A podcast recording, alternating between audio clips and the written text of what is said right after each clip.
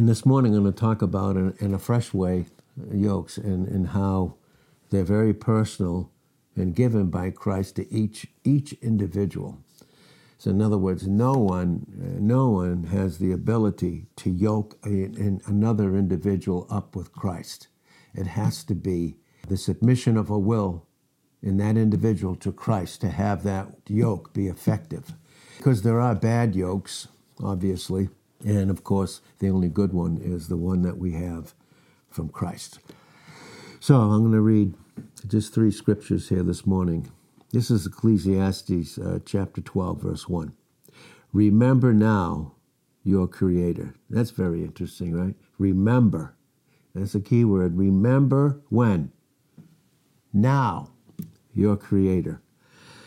In the days of your youth. Now, that can mean, of course, as young people, and I, I do believe that because it's critical, especially and, and very important for those that are young to have these truths and, and have them to be experienced by receiving and giving the will over to a personal individual yoke with Christ. In the days of your youth, it can also mean, too, no matter how old we are, in the sense that we're all the children of God by faith in Galatians 3, verse 26, that even us old folks don't know anything like we quite ought to as children, so we're still going to grow. So remember now your Creator in the days of your youth. Look at what it says while the evil days come not. So, in other words, God gives us truth, He gives us the Word, okay? And it can even be, in this sense, the young part of the time, the early time, the time when the light of the Scriptures in John 12, 35 and 36 are there, and they're there for a little while and they're very important before the evil one comes in and starts to affect us. So we're to remember our Creator in the days of our youth, while the evil days come not. Look what it says, nor the years draw near. When you will say, I have no pleasure in them. So, in other words, God wants to deliver us from evil, right? Remember the, the prayer? the, the disciples' prayer, deliver us from evil. You'll see that in the sixth chapter of Matthew. And again, not, don't, don't deliver me in temptation, deliver me from temptation, because temptation always has to do with evil. Testing always has to do with the faithfulness of Christ based upon the work that He's finished in us. So, the years that draw nigh, when you will say, I have no pleasure in them. I did it, I submitted to the evil because I threw off the yoke. Why don't they remember? Why don't we remember at times the truths that are ours in Christ? Why? Because experientially, not never positionally, can we throw off the yoke, but experientially, we throw off the yoke we lose the supernatural ability of Christ to keep us experientially in the same way He does positionally by throwing off or refusing restraint, the godly, loving restraint. So that's Ecclesiastes 12, uh, verse 1. And then we look at Lamentations chapter 3, verse 21. This I recall to my mind. Look at what it says in verse 20. My soul has them still in remembrance. See? And when I continue to remember through restraint, the yoke, I'm continually in a safe place. And the safest place that we can be is when God humbles us. And then He gives us the grace, the grace that secures His love in us and makes us very stable, especially in this world system and the time that we as the church are in right now. So my soul in Lamentations 3:20 has them still in remembrance and is humbled in me. This I recall to my mind, therefore I have what? I have hope. And hope for the Christian again is the fact that Christ is in us in Colossians 1 verse 27. But I can lose the experience of a proper hope which has to do with a proper image of who I am in Christ, if I cast off experientially the restraint of the loving yoke that God has for me and has for each of us in our own individuality. I cannot yoke you up to Christ. I can because I can submit my will. You can do that too, and only you individually can do that through the will being given over to the yoke of restraint of Christ's love for us. Verse 22 It is of the Lord's mercies that we're not consumed. We can't be consumed in our position in Christ, but we certainly can in our experience apart from the yoke. That we are not consumed because what? His compassions fail not. And that always has to do with the depth of his love. It's a compassionate love. In other words, he's always doing something in us experientially based upon what it's already done for us in our position in Christ. That's why it's vital to know position and experience. That's why it's vital to know standing, our standing, based upon Romans 5 1 and 2, uh, our standing in our state, which has to do with our condition or our present experience. And these are key things to understand. Verse 23 They are new every morning. Okay? Great is your faithfulness. The Lord is my portion, says my soul.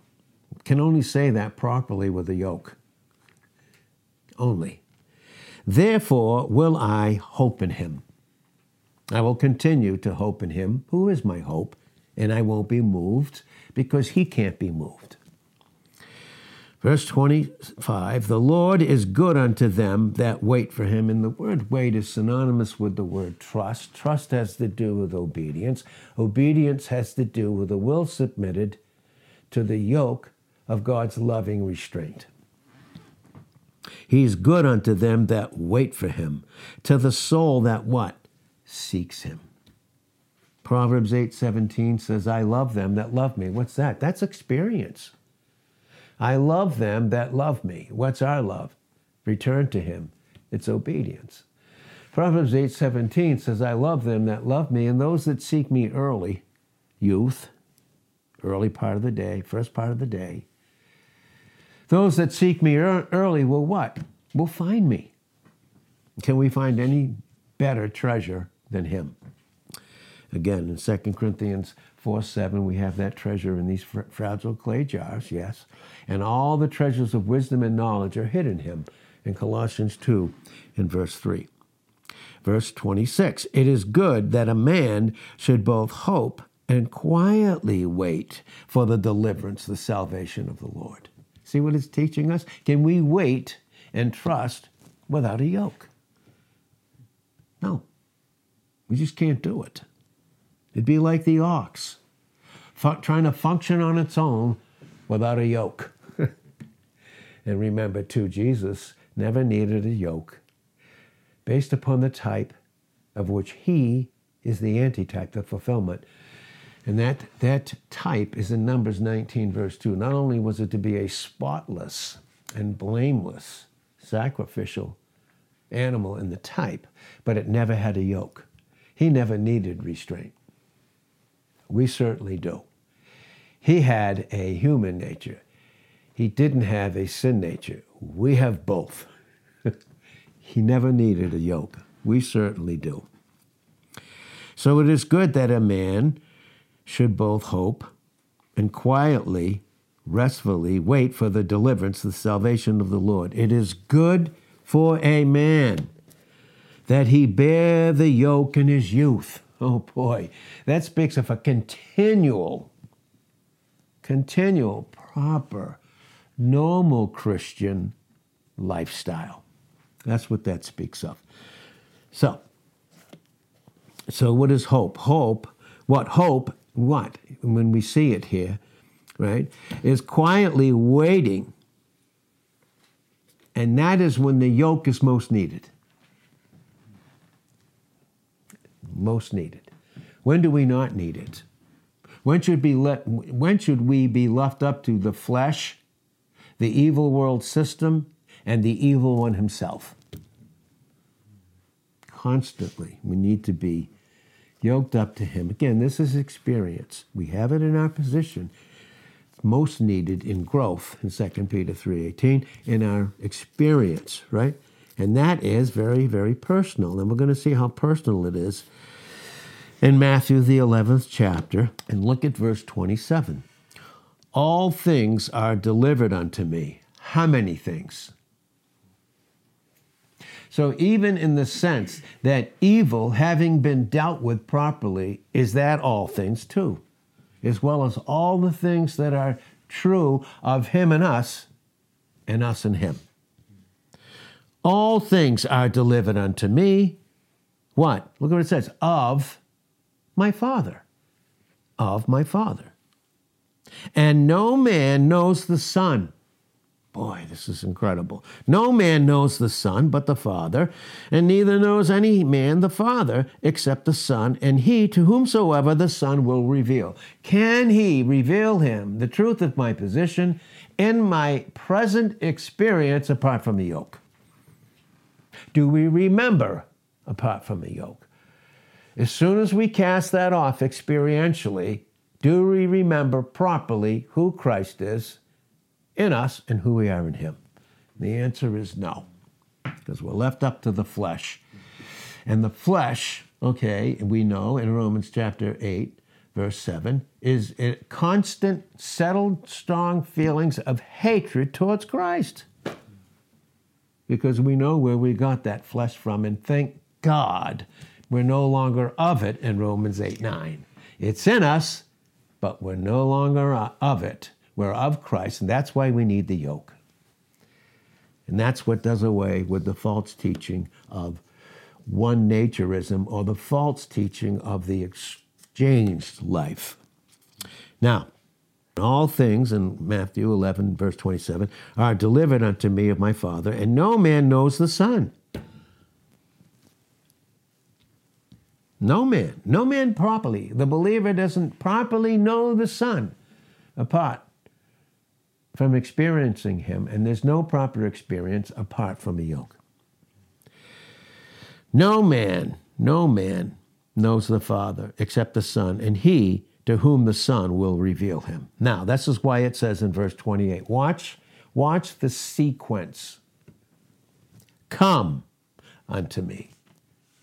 Do we hesitate when he calls us to come? Could that be very potentially dangerous? Because do any of us know our way in Proverbs 14, verse 12, and in Proverbs 16, verse 25, and in Jeremiah 10, verse 23. Do we know our proper way outside of Christ, who is, in John 14, 6, the way, the way, Greek article, the way, this way, no other way, the truth, this truth, no other truth, and this life, this life, no other life.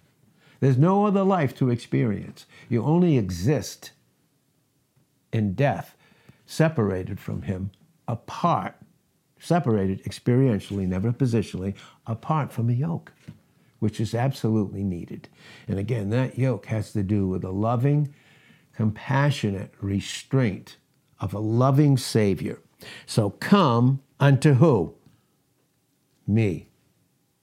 Remember, we, we taught this in our relationships with each other? When we're troubled or when we feel like we're misunderstood by a certain individual, should I go to someone else first before I go to Christ? Never. We ought to go to him. Okay? Why? Because in 1 John 3:20, does he know all things? Yes.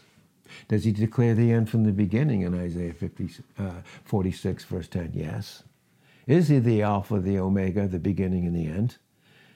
Is he, is he my beginning? Is he my, is he my glorious end? each of us. In Revelations 1 8, 11 and 17, is that why it says, Known unto God are all his works from the beginning? In Acts 15 18, and does that have to do personally with each individual? It certainly does. So come unto me. Notice what it says, all you that labor. You're struggling, and this can mean struggling with an area of sin, which is, can be a stronghold. Should we keep coming to Him? Should we keep coming as much as we can to hear the word, the very word that Christ is in his person and what he's accomplished in his work? Do we need to constantly hear and receive? Yes, every single one of us. So come unto me, all you that are laboring. When we labor about something, what should we do immediately? Hesitate?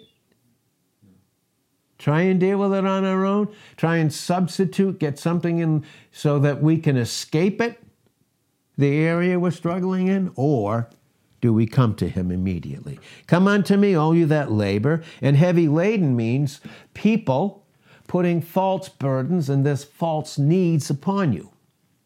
So you can hurt yourself, I can hurt myself with my sins, and then others can hurt me and put them on me, and they become a burden. Who's the burden bearer in Psalm 55 and verse 22? Who's the burden bearer? in 1 Peter 5 7 should we cast all of our anxious care, these burdens that aren't we were never meant to bear, because in Psalm 103 verse 14, he knows our frame. He knows what we can bear, what we can't. And, and anything that Christ had to bear, we couldn't. That's why he had to do it. And when we try to bear them, then the enemy comes in in 1 Peter 5 8 and will like to slaughter us with these false burdens and these false needs. Again, trying to replace Christ from being a yoke on certain individuals. Which can we do? We can pray for one another. We can give another godly counsel. But we can't make them give their will over to Christ and have that restraining yoke. That's only something they can do. That's why we teach the only authority that we have is Christ. I have, by the grace of God, as a, as a pastor teacher, his authority, authority to preach the word, to lead individuals to their only authority, who's Christ. Right? Now, so come unto me, all you that labor and are heavy laden, and I will give you what? Rest. Come. Don't hesitate your laboring of your own individual failures or sins or struggles. Yeah. The, the struggles of others that you've taken, taken upon yourself, which we never should have done. That won't even allow us to pray properly. Trying to make others' struggles become ours. And those other struggles that the enemy wants to make ours take us completely away from intimacy and fellowship and an experiential, restraining, protecting, loving, compassionate yoke. Come unto me, all you that labor and are heavy laden, and I will give you what? Rest. Come, and I will. Whose will? Who fulfill all God's will concerning you and I individually? Well, he did in John 4, verse 34. His meat, his very sustenance, was to do was to do the will of the Father and to finish the work which he did on Calvary in John 19 and verse 30. He finished it. It's finished. What am I trying to finish? About me or about someone else? Another believer? No. Take, notice what it says, take my yoke. That involves a personal will in submission to be able to take. Take my yoke. When it says my yoke here, sometimes there's the false understanding through and through ignorance and through a lack of maybe proper teaching or you know continuing in proper teaching that somehow Christ had to have a yoke. He has this yoke around him and he's saying, Come and yoke up with me. But when it says here, take my yoke, he's making that very personal to the individual. The yoke that he offers is very individual to the individual person in him. Very individual. See, no one can replace Christ in you. And you can't in someone else. But you certainly can fellowship around him based upon the facts in 1 John chapter 1, verses 1 to 4. Take my yoke, especially for you, upon you. Upon who? You as the individual upon you. And what? And learn. Notice what it says of me, of, constituted of the exact same substance. You will function in the substance of who you are in me when you take the yoke. when you take the yoke. See the sequence? Come, give your will over, rest, take upon you, and then what? Learn of me. That's just not that's just not perceptual knowledge. That's experiential. And that's what takes in the reality of a proper yoke. Take my yoke upon you and learn of me. Why? For I am what? Meek and lowly. I am gentle and humble in my very nature, everything about me. And you will find what? Rest unto your souls. Your self consciousness won't rest in itself, it'll rest in me. Look what he says From my yoke, the yoke that I have for you individually is what? Easy. Why? Because he did all the hard.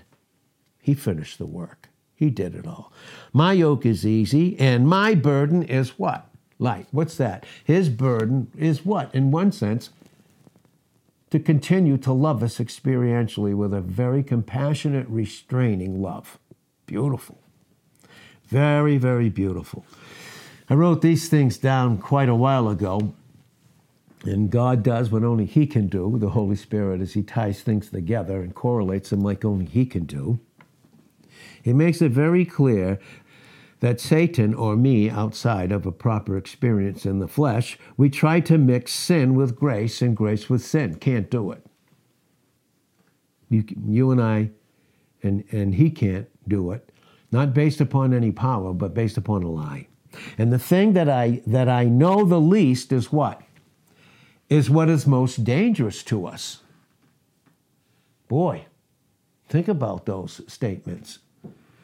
Think about it. So there has to be a transmission, and we will get into this at a different time.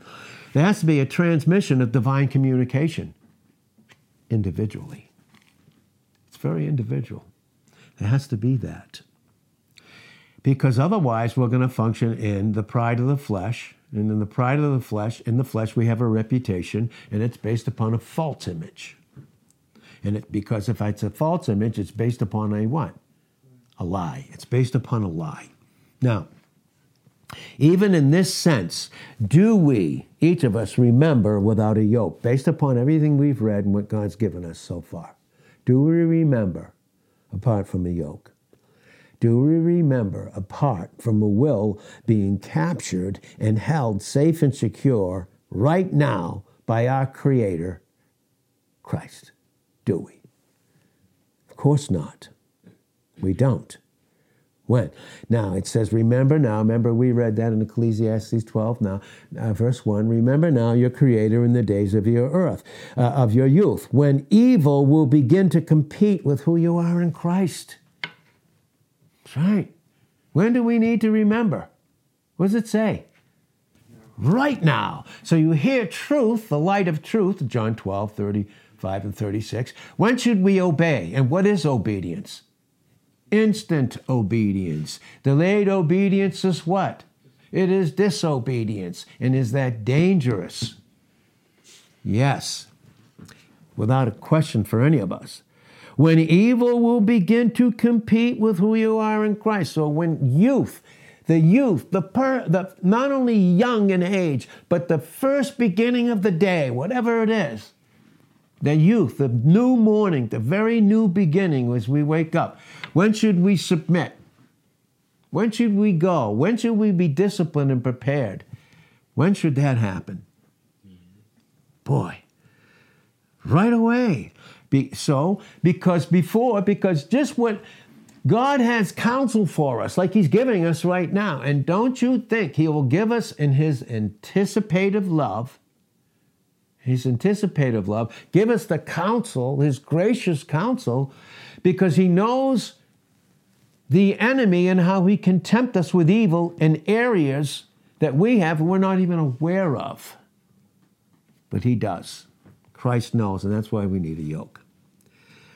So, when evil will begin to compete with, with who you are in Christ rather than with Christ in you in freedom.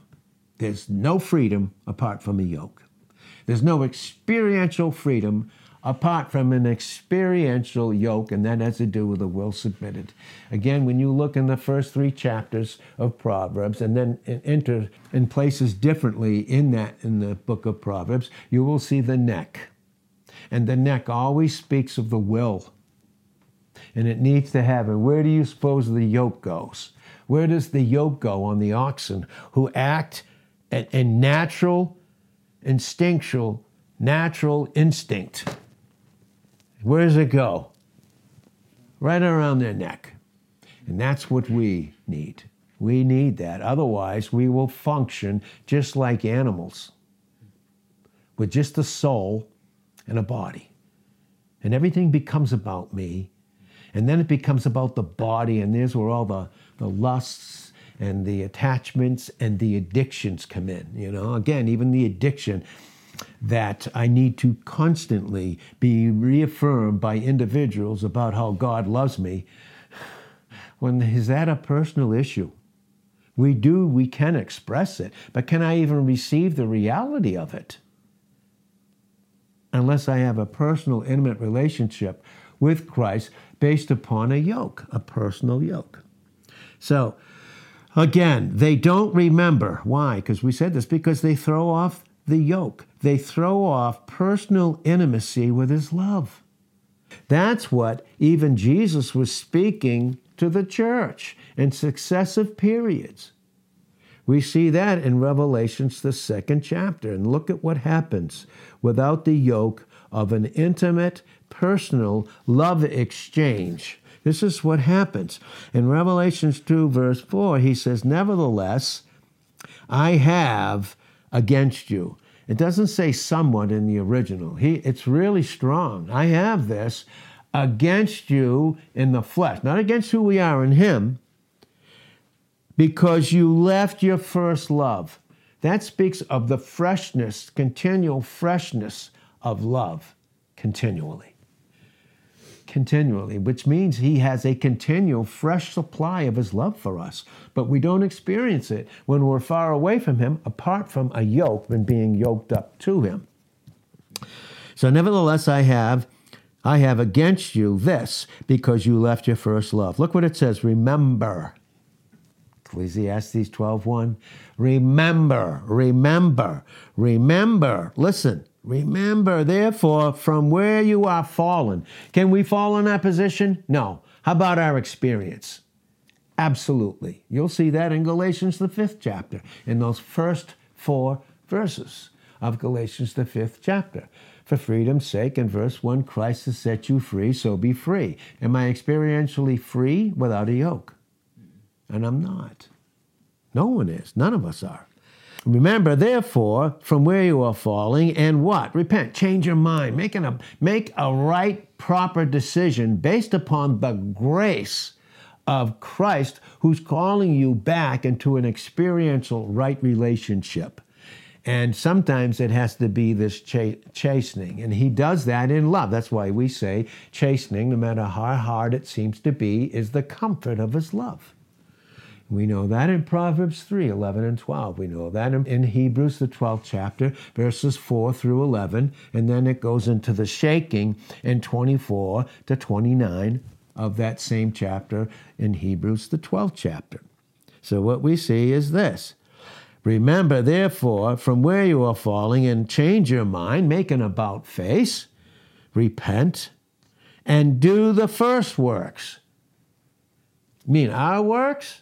Or submitting to his will who finished the work in obedience. The first works here always speaks of obedience, not what we do, what we receive that's already been done. Because what can we do without him who's done it all?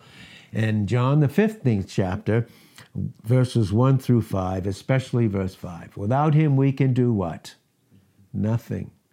Without him, without an experiential yoke, what can we do experientially that would be right? No, nothing, no thing. And no thing can replace him. No material thing can replace him. No, it cannot. Because he has made himself, God has made Christ to us irreplaceable. because it is the best that God the Father could even ever offer to a single individual. It's his very best, very best. It's the most unique thing in all of eternity. Do the first works, or else I will come unto you when? Quickly, and will remove your candlestick out of his place except you repent. That's not talking about taking us out of our place in Christ, but out of our place as a proper witness to others. Because if it's not Christ we're revealing to them through a proper yoke and having that the light that Christ is beaming out of us, what have we to give them? No. So he'll take it out. He'll put us aside. Believe me, he will do that. And not only in love for us, but in love for those that he is truly after. Remember, we're just a vessel. We are to be a written epistle. This has to do with the yoke in 2 Corinthians, the third chapter, in those first five verses, because if not, then we get into the other verses where the law becomes condemnation and death, trying to do something with the word apart from Christ and apart from the yoke. Even the gifts, and God was making this very clear to me very personally, that even the gifts, even those gifts that He's given, Remember in Ephesians 4 8? Wherefore he said, when he ascended on high, right, to occupy his place, he, what? He led captivity captive. What's that mean? He captured all of us with his love who were once captured by the enemy. Our wills were captured and held in bondage. And we, we would base everything about about our lives based upon a lie, like things can replace Christ. You think he's still trying to do that with us? He do everything he can. He'll take he'll get any space that he can. That's why we need to guard against it. In Ephesians 4, verse 27, we're to give no place to the devil, and we certainly will, experientially, without a yoke. And have and what? And gave gifts unto men. What, that, what that's saying is it's not the particular gift that he gave men to give to us. It's the men themselves who are attached to him as an under shepherd, attached to him. The men themselves are that gift. Because if the man himself has those gifts in Ephesians 4:11 and he's not attached, attached, yoke, restrained, then what has he to give them? Does the gift function properly? Doesn't.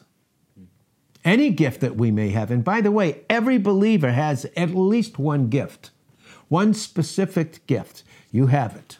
Everyone. May take time to realize it, may take growth to realize it, but we all do. But that gift will not function properly. And the gift is not just is given for Christ's glory and not just for the blessing of the individual, but in a local sense, in, in, in a universal body sense, it's meant for the whole body. Without a doubt about it, right? So you purchase a gift on Christmas and then you give it. And is there joy in giving it? Is there joy in receiving it? Well, it must be teaching oneness and how we can function and have true fellowship with each other. And true fellowship in the in, in two individuals means they're both yoked up and restrained and have Christ between them. That's fellowship. That's why the Bible teaches it in 1 John chapter 1 verses 1 through 3 that fellowship has to do with Christ alone, not another thing. Not another single thing. So, the gift doesn't even function properly. So, the gift from God is what? Is it earned? No. Is it in any way earned? No. Can I earn degrees of understanding truths, spiritual truths? Is that ever in the Word of God? Never. That's why there's no such thing as a doctrine of what? Divinity. Not never. No man has ever come to the end of the conclusion of who God is in his deity and in, even in his divinity revealed in time. It's not possible. because there's only one God and He's sovereign, He's above everybody. No such thing as, as, as doctors of divinity or masters or, you know, MDivs, masters of divinity. Oof. Instead of being mastered by He who is deity and divine. Quite the opposite. So gifts from God are not earned. And do we operate in the gift to get something? In our gifts with each other? Is that functioning properly? Does it become a means of comparison? And would I use someone else's gift to compare with another one who has another gift? Would that be of God? And it could never be of God. And, and in that case, it wouldn't be for us. Okay? Others. Do we have a gift and do we present the gift so that others can sing our praises? Do we praise one person's gift more than another's? Does that even have to do with their gift or of our fleshly interpretation of it for our own benefit apart from Christ? God forbid that in any of us, and He does. we just read it in Revelations 2. For, because if we don't, we're not yoked up properly, then someone else will replace, which they can't do positionally but experientially, and become an authority to us. When you try to submit to one and try to win their love or their acceptance, you make them your authority. I make them authority, and they can choose to hurt me whenever they want. Is that who we are in Christ? And it certainly is not. Again, fellowship in Christ is two individuals that are yoked up with Him. And now you have an exchange. Now you have Christ between you. Take that into every relationship. Listen to this one, especially in marriage. Marriage, scripturally, supernaturally, is based upon oneness. And there's a proper order and submission to that oneness. You will see that in the fifth chapter of Ephesians. You will see that brought out crystal clear in the 11th chapter of 1 Corinthians. You will see that teaching crystal clear in the scriptures, okay? And I will see it with you continually and grow in it continually with you. Could it be then that someone's only hope with a proper expression of the word of God in Ephesians 4:15 we are to speak the truth in what? Love. And who is love? God, Christ.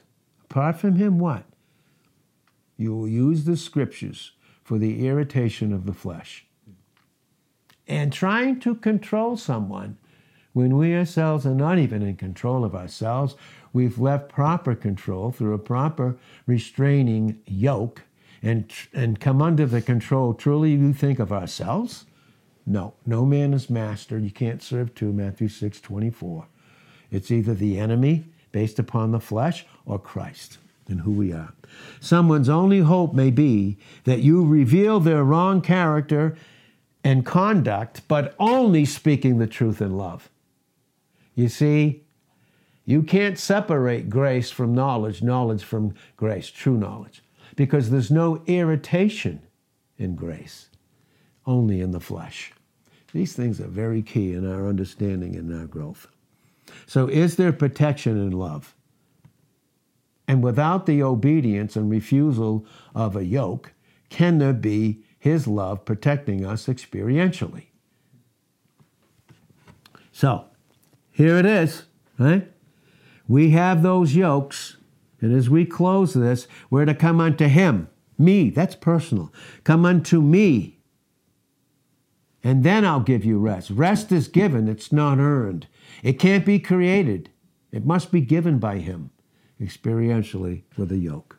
Come unto Him, experience given rest through taking that personal yoke that he has for you as an individual and the deep desire of his intimacy with you based upon his person and what he's accomplished about you in his love.